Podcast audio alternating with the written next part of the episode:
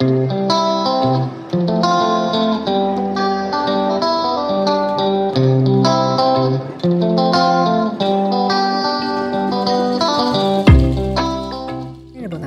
sağlığı danışmanı Pınar Kobaş Sıçrar ben.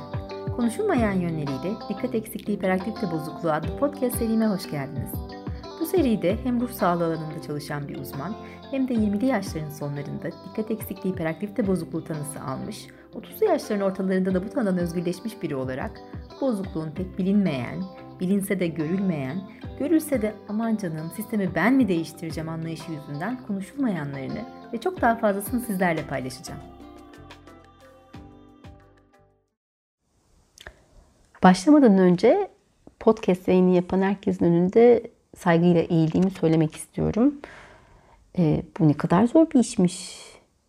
Yani ben öyle bir özgüvenle girdim ki ya anlatacak çok şeyim var. E konuşmayı da seviyorum. Yaparım ben bu işi dedim. Ama e, öyle olmuyormuş. bu kaçıncı denemem bilmiyorum. E, ama inşallah bu sefer olacak. Bazılarınız e, beni tanıyor, kim olduğumu, bakış açımı, çalışma sistemimi biliyor ama birçoğunuz da bilmiyor. E, beni hiç tanımayanlarınız var aranızda. O yüzden e, sizlere kendimi şöyle tanıtmak isterim. 44 yıllık ömrüm Netflix'te 3 sezonluk bir dizi olsaydı, birinci sezonun adı Allah'ım ben bir baltaya sap olabilecek miyim? İkinci sezonun adı Bir baltaya sap olduğumda ne oldu? Üçüncü sezonun da adı Akıl ruh beden birdir. E peki o zaman dikkat eksikliği hiperaktivite bozukluğu nedir olurdu? Şimdi ben bugün size bu 3 sezonluk e, yani henüz 3 sezonluk dizinin ilk sezonundan e, Allah'ım ben bir baltaya sap olabilecek miyim günlerimden biraz bahsedeceğim. Ta en başa götürmek istiyorum sizi. 1 Eylül 1977. Abhaz kökenli bir anne babanın e, çocuğu olarak dünyaya geldim sevgi dolu, müziği, dansı çok seven, hayal gücü çok geniş, kendini oyalayabilen, çabuk arkadaşlık kuran, anne babasına her akşam gösteriler düzenleyen bir çocuktum. Anne babamın ilk çocuğu, anne tarafında ilk torunuyum. Bu önemli bir bilgi. Ee, hayatımın ilk 5 senesi bunun bir güzel sefasını sürdüm ben. Sonra kardeşim oldu ve ciddi bir şekilde tahtım sarsıldı. Yani ben böyle olacağını hiç tahmin etmemiştim. Çok istemiştim bir kardeşim olmasını. Fakat bu kadar eskisi görülmeyeceğimi öngörememiştim açıkçası. Dışarıdan ne kadar fark ediliyordu bu bilmiyorum ama ben uzun yıllar bir kardeşimin olduğu fikriyle baş etmekte zorlandım. Kardeşim doğduktan yaklaşık bir sene sonra öğrencilik hayatı başladı. İlk iki sene gayet keyifliydi. Okula severek gidiyorum. Sınıfta okumayı ilk öğrenenlerdenim. Ee, işte o önemli gün ve haftalarda mutlaka görev alır, çıkar, tüm okulun karşısında şiirler okur. Bu yüzden de hiç kaygı yaşamaz. Tatlı bir sahne heyecanı vardır ama o anın tadını çıkartır. Böyle bir çocuktum. Ama yavaştan yavaştan da yaşıtlarımdan biraz farklı olduğumun sinyallerini de vermeye başlamıştım bence. Mesela sabahları öğretmenimiz yoklama yaparken her seferinde sıra benim ismime geldiğinde sınıfta kocaman bir sessizlik olurdu. Artık arkadaşlarım da bu duruma alışmışlardı ve öğretmenimiz ne zaman benim ismimi söylese onlar benim yerime hemen burada der ve sınıfta bir gülüşme olurdu. Ben de o gülüşmeye uyanır, aa sıra bana geldi derdim. Ama şunu da söylemek isterim, belirtmek isterim. Hiçbir zaman arkadaşlarımın benimle dalga geçtiğini hissetmedim. Ee, o gülüşmeler daha çok benim dalgınlığımın oluşturmuş olduğu bir sabah neşesi gibiydi. Ee, bir de elim çok ağırdı benim. Çok ağır yazı yazardım. Çok çabuk yorulurdum yazı yazarken. O yüzden de bütün sınıf arkadaşlarım ve öğretmenimiz beni beklemek zorunda kalırlardı. Ya bunların dışında bir problemim yoktu açıkçası ilk iki sene okul hayatımda. Meğer onlar ilkokuldaki hayatımın en güzel yıllarıymış. Ee, üçüncü sınıfa geçtiğimde maalesef başka bir okula e, nakil olmak durumunda kaldım. Çünkü taşınmıştık. Ee, işte o dönem benim için her şeyin tepe taklak olduğu bir dönemdi.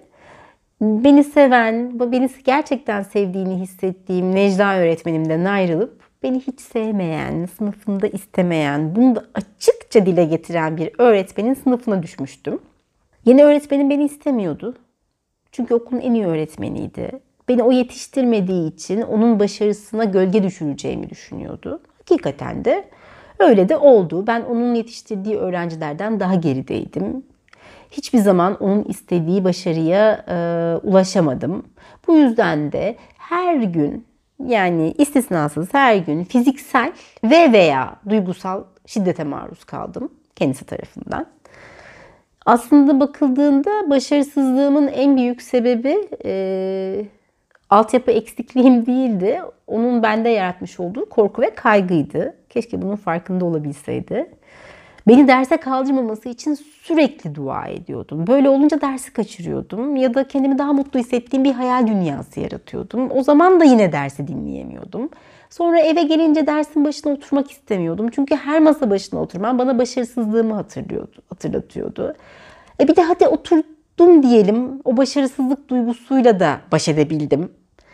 Bu sefer nereden başlayacağımı bilmiyorum, ne yapacağımı bilmiyorum. Çünkü dersi öğrenmemişim ki. Yani o dersi evde pekiştireyim ödevde. Şimdi bakmayın böyle anlattığıma. Duygusal olarak da çok zorlandığım yıllardı. Yani 9 yaşındayken sanki dünyanın tüm yükü omuzlarımdaydı. Ee, daha kardeşimin evdeki varlığını sindirememişken bir de okuldaki başarısızlık ortaya çıkmıştı. E ben evin prensesiydim, ilk göz ağrısıydım hani. 4 sene içinde kül kedisine dönüşmüştüm. O dönem tırnaklarımı yemeye başladım. Annemin imzasını ilk kez 4. sınıfta taklit etmeye başladım sanırım. Bizim zamanımızda sınav kağıtları eve gönderilir. Anne baba sınav kağıdını öğretmene göstermek için, gördüğünü göstermek için imzalardı. Ee, ben de yaşadığım stres seviyesini bir nebze azaltabilmek için bazı sınav kağıtlarını göstermezdim anneme. Gerçi o da başka bir stres, heyecan yaşatıyordu. Özetle ben daha 9-10'lu yaşlarda her gün toksik strese maruz kalıyordum. Okula gitmek istemiyordum. Sabahları kalkmak istemiyordum. Ağır ağır hareket ediyordum. Beni bıraksalar tüm günümü tuvalette geçirebilirdim. Adım tuvalet kuşuydu zaten. Çünkü dersin olmadığı tek yer orasıydı. Ve duygusal olarak e, tüm bunlarla yalnız başına mücadele etmek de çok zordu. Neyse çok şükür ilkokul bitti. Sonra büyük umutlarla ortaokul başladı. Eyüboğlu Lisesi'ne yazıldım ama ben yine hem duygusal hem akademik olarak aynı tas, aynı hamam. Zaten çok kırılgan ve ürkektim. Ee, eğer bir dersin öğretmeninden ben korkuyorsam o derste yine hep dua ediyordum. Aynı ilkokuldaki gibi. Ee, artık OKB olmuştum bence. Sürekli tekrar ediyorum yani. Soru sorulduğunda gözlerim dolardı. Cevabı bilsem bile cevaplayamazdım. Diğer derslerde de öğretmenden korkmuyorsam, kendimi daha rahat hissettiğim bir öğretmense o derslerde de hayal alemine dalardım. Kimi zaman çok istediğim halde de dersi dinleyemezdim. 5 dakika sonra başka bir dünyada kaybolur giderdim. Ee, evet derslerim zayıftı bu arada ama yetenekli olduğuma inandığım, hissettiğim alanlar da vardı. Dans, müzik, edebiyat, oyunculuk. Mesela Eyüboğlu'na yazılmak istememin e, en büyük sebebi e, folklordü. Kayıt öncesi okulu görmeye gittiğimizde folklor ekibindeki öğrencilerle konuşmuştuk. İşte onlar da e, ne kadar başarılı olduklarını anlatıyorlardı. İşte yarışmalarda ödüller alıyorlar, yurt dışına gidiyorlar. Tabii benim ağzımın suları aka aka dinlemiştim onları. Ama ne oldu? Ben okula yazıldım. Folklor ekibine girmek için seçmelere gittim. O da elimde patladı. Şimdi seçmelerde olay şu. E, bilmeyenler için söyleyeyim. Öğretmen belli bir zaman dilimi içerisinde belli hareketler veriyor, çalıştırıyor seni ve sonra da öğrencilerin arasından yapabilenleri seçiyor ekibe. Ben seçilemedim. Çünkü bendeki sıkıntı şu. E, normalde çok hızlı çalışan beynim yeni bir şeyler öğrenirken yavaşlar. İlk önce izler, izleme modunda olur. Çokça izlemeye ihtiyacı vardır. Çokça izler, izler, izler. Artık öyle bir noktaya gelir ki ben beynimin içerisinde o hareketi yapmaya başlarım. O olduğu zaman beynim tüm bedenime komutu verir ve o hareketi ben başarmış olurum, yapmış olurum. Fakat öyle bir zaman dilimi yok. Bunların hepsi e, belirlenmiş kısa bir süre dilimi içerisinde yapılması gerekiyor. Yaparsan yaptın, yapamazsan yapamazsın. Yapamadın alınmadın ekibe. Ben, bende de öyle oldu. Bu her şey için böyleydi benim için. Yani bir müzik aleti çalarken de aynı sorunu yaşardım. Bir e, şey Steps çok modaydı hatırlarsınız. Yani hatırlar mısınız bilmiyorum. Benimle aynı yaş döneminde olanlar hatırlayabilir. Mesela okulda yine bir takım kurulacaktı. Yarışmaya katılacaktı. Ben yine giremedim. Yine aynı sebepten dolayı. Diğer güçlü olduğum, en azından ona inandığım başka bir alan daha vardı. Yazı yazmak. Yazı yazmayı öğrendiğim andan itibaren ben günlük tutuyorum. Ee, ve hikayeler yazıyorum. Ee, kalemim de kuvvetliydi, fena değildi. Ama ben hiçbir zaman kompozisyon dersinden yüksek not alamadım. Çünkü yine belirlenmiş bir zaman dilimi içerisinde yazı yazmakta zorlanıyordum.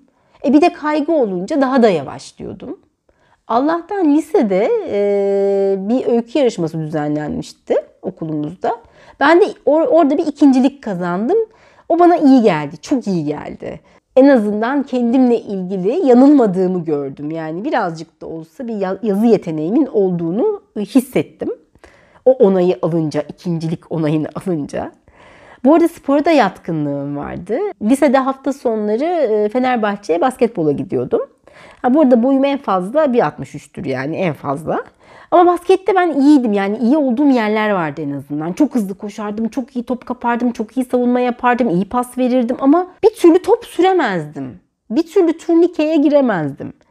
Bu yüzden cumartesileri antrenman olurdu. Ben cumartesileri o antrenmana gitmemek için elimden geleni yapardım. Sürekli kar- karnım ağrırdı benim cumartesi günleri. Açık açık bunları da paylaşamazdım ailemle. Ama pazar günleri e, mutlaka giderdim çünkü maç olurdu. O maçta da ben kendimi gösterme fırsatı bulurdum. Bu da bana iyi gelirdi, iyi hissettirirdi kendimi. Yetenekli olduğumu hissettiğim alanlardan tek bir tanesinde kendi sınırlarımı zorlama, bir deneme cesaretini e, göstermede başarılı olamadım ortaokul ve lisede. O da okulun tiyatro kulübüydü. E, okulun genelde en popüler öğrencileri o kulüpteydi. Yani Bizim okulun tiyatro kulübü de hakikaten iyiydi. Ayça Bingöl vardı bizim okulda. Daha ne diyeyim yani. E bendeki özgüven de o kadar yerlerdeydi ki açıkçası cesaret edemedim oraya girmeye, denemeye. Tüm bunlar iyi olduğumu düşündüğüm, hissettiğim alanlarda da başarılı olamamam bana kendimi çok kötü hissettirdi o dönemde. Bir defa kesinlikle aptal olduğuma inanmaya başlamıştım. Sanki bu dünyada boşuna yer kaplıyordum. Hiçbir faydam yoktu kimseye. Bir tek dedem ve anneannem vardı bana her şeye rağmen sevildiğimi hissettiren. Onların dışında koca dünyada yalnızdım. Evet arkadaşlarım vardı. Sosyal anlamda küçük gruplar içerisinde en azından bir sıkıntı yaşamıyordum. Büyük gruplar içerisinde kendimi göstermekte zorlanıyordum, varlığımı göstermekte. Ama onun dışında küçük gruplarda sosyalleştiğimde iyiydim. Kendimi ortaya koyabiliyordum. Ama onların içerisinde de, o tüm arkadaş grubumun içerisinde de e, çok da sevildiğimi hissederdim bu arada onu da söyleyeyim. Ama en tembel bendim. E, bu da iyi gelen bir duygu değildi. Bu arada şunu da eklemek istiyorum. E, ilkokuldaki ikinci öğretmenden yana ne kadar şanssızsam ortaokul, lisede de öğretmenden yana çok şanslıydım. Burada onlara da bir saygı duruşunda dur- durmak isterim aslında. E, rahmetli Tansu Köktürk, rahmetli Mesude Arslan, Cemal Bal, Nur Paşalıoğlu, Hande Merdinler, Ece Gürkut. Zaman zaman bu öğretmenlerimle de sorunlar yaşadım. Yalan yok. Ama onların desteğini hep hissettim. Yani benden hiç vazgeçmediler ve beni kazanmak için ellerinden geleni yaptılar. Bana geçen his buydu onlardan. İyi ki, iyi ki e, öğretmenim olmuşlar.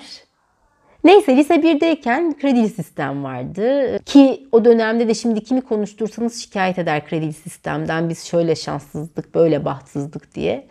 Valla ben kredili sistem olmasaydı e, liseyi bitirebilmem zordu onu söyleyeyim.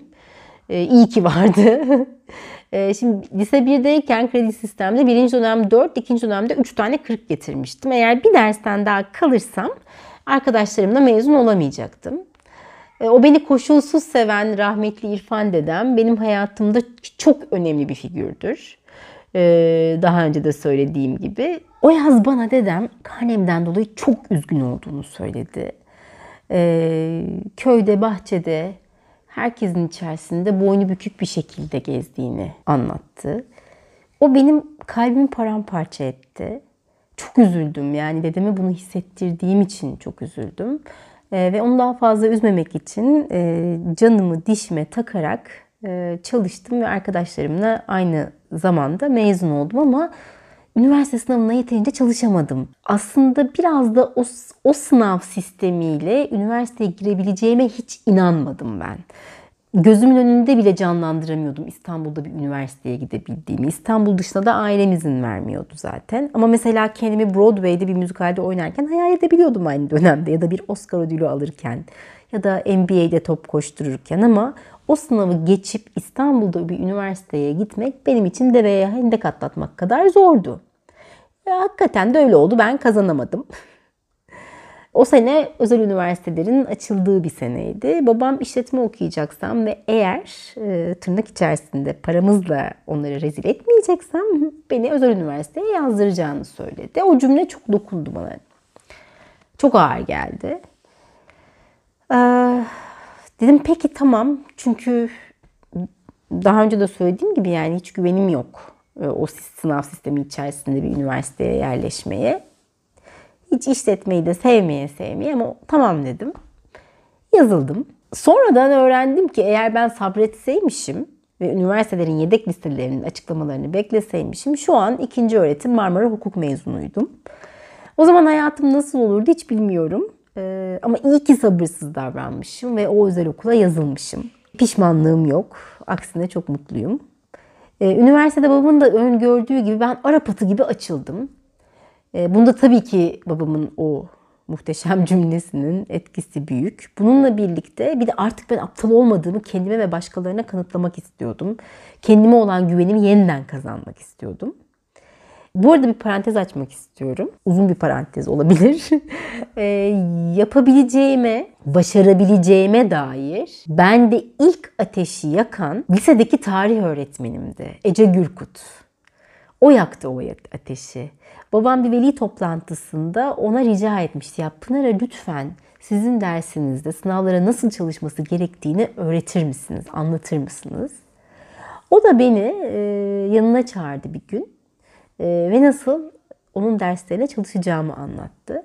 Ve ben o günden sonra lisede sınavlarda başarıyı daha sıklıkla yaşamaya başladım. Şimdi bir yandan o o zamana gidiyorum ve aslında sanıyorum bunun daha ötesi var. Şimdi Ece Hoca'nın yaptığı çok çok kıymetliydi benim için. Ama sanıyorum ilk o ateşi o yakmadı. İlk ateşi yakan fen bilgisi öğretmenimiz Cemal Hoca'ydı. Cemal Bal. Zaten Eyüboğlu Lisesi'nin efsane öğretmenidir kendisi. Orta birdeyiz. Çok iyi hatırlıyorum. Orta birin son haftası pikniğe gideceğiz. O gün ilk derste Cemal Hoca'nın dersi. Otobüse binmemiz için bizi çağırmalarını bekliyoruz. Beklerken de Cemal Hoca bizimle konuşmaya başladı. İsim vermeden o dönem içimizden birinin onun dersi için nasıl üstün bir çaba gösterdiğini ve bu çabayı kendisinin nasıl takdir ettiğini anlattı. Anlattıkça anlattı. Herkes birbirine bakıyor, şaşkın merak ediyor kim bu acaba diye. Sonunda bana döndü ve o arkadaşınız Pınar Kobaş dedi. Allah'ım yerde miyim, gökte miyim bilemediğim o anlardan bir tanesiydi. İlk defa bir öğretmenim gayretimi görmüş ve takdir etmişti beni. Hem de herkesin içinde takdir etmişti. Benim için çok çok kıymetli bir andı. Etkisi uzun soluklu oldu mu? Hayır, olmadı. Çünkü araya kocaman bir yaz tatili girmişti ve orta ikide de dersler gittikçe zorlaşmaya başlamıştı. En azından benim için. Ama e, sevgili Ece Gürkut hocamın yaptığı ve Cemal hocamın yaptığı e, bu iki şey benim hafızamda kayıtlı kaldı. E, ve yine üniversiteye dönecek olursam e, bir evet bir üniversiteyi ben kazanamamıştım ama o anılardaki ben yapabilirim bilgisi benim ittirici gücüm olmuştu. Sonra üniversitede de yine Erdoğan Hoca Erdoğan Koç benim için yine kıymetli değerli hocalardandır. O da her zaman gayretimi gördü. Her zaman destekledi beni. Yurt dışına gittiğimde de e, beni desteklemeye, gayretimi desteklemeye devam etti. E, ama tüm bunun ötesinde üniversitede bence benim Arap atı gibi açılmamda en kıymetli kişi, en önemli desteği veren kişi arkadaşım Bahar'dı. Bir gün dedi ki Pınar ya ben senin ses tonunu beğeniyorum okulun tiyatro kulübüne gireceğim. Ya sen de gelsene birlikte katılalım dedi. Tamam dedim korka korka e, ve tüm sene boyunca onun başının etini yedim ben ayrılıyorum diye. Ama o ne yaptı ne etti Bu hikayeyi çok anlatırım, her yerde anlatırım. Allah razı olsun ondan. Hiç vazgeçmedi benden. Ve beni sene sonunda o sahneye çıkarttı. Hayatımda sadece bir kez bir tiyatro oyunuyla sahneye çıktım. Ve o akşam benim hayatım değişti. Çünkü çok büyük bir korkuya rağmen ben o akşam o sahneye çıktım. Korkuma kafa tuttum. Ve eğer çabalarsam, emek verirsem gerçekten hayallerimi gerçekleştirdiğimi gördüm o gece. Ve hayatım tamamıyla değişti. Yıllar önce bir sandığa kaldırdığım hayallerim yeniden ortaya çıktı. Ve ben çabalamaya ama hep çabalamaya devam ettim. Ben tanıyı aldığımda 20'li yaşların sonlarındaydım. Yüksek lisansımı bitirmiş, çalışmaya başlamıştım. Yani hayallerimi yaşıyordum zaten ve tanıyı sadece kafam netleşsin diye gidip almıştım. Şimdi bunu da söylüyorum. Neden söylüyorum? Ee, dikkat eksikliği, hiperaktivite bozukluğu olanların üniversite bitirme oranları düşüktür. Bense hem üniversite hem yüksek lisans tamamlayabilmiştim. Ee, bunun da sebeplerine baktığım zaman ne oldu da ben bunu başarabildim? Tüm bu yaşadığım sıkıntılara rağmen diye e, ben kurban rolüne hiç girmedim. Hayallerimden vazgeçmedim. Çok çaba sarf ettim. Kendi öğrenme şeklimi keşfettim. Benim okuyamayacağımı düşünen ve bana aptal olduğumu hissettiren de bir grup insan vardı. Onlara olan öfkem de benim ayrıca ittirici kuvvetimdi. Tüm bunlar bir araya gelince ben hem üniversite hem de yüksek lisansı tamamlayabildim. E, hikayemin tamamını merak ediyorsanız e, pinarkobas.com sitesine girip oradan okuyabilirsiniz. Ya da e, 2019 senesiydi sanıyorum. 2019 sonbaharı Bir Deprinin Kendini Sevme Yolculuğu adlı bir TEDx konuşmam var. Onu izleyebilirsiniz. Eğer vakit bulursanız, merak ediyorsanız hikayenin devamını, detaylarını. Bitirmeden önce bu bölümü. Aslında e, daha kısa olmasını düşünüyordum e, bu bölümün. Genelde bölümleri kısa tutmayı düşünüyorum. Fakat bu düşündüğümden daha uzun oldu ama bitirmeden önce bir sonraki seansla ilgili de bir spoiler vermek istiyorum. E, paralel bir evrende ben kendi çocukluğumun danışmanı olsaydım Pınar'ın tüm bu hikayesini dinledikten sonra ona ve ailesine nasıl destek olurdum onu anlatacağım sizlere. Bir sonraki bölümde buluşmak dileğiyle.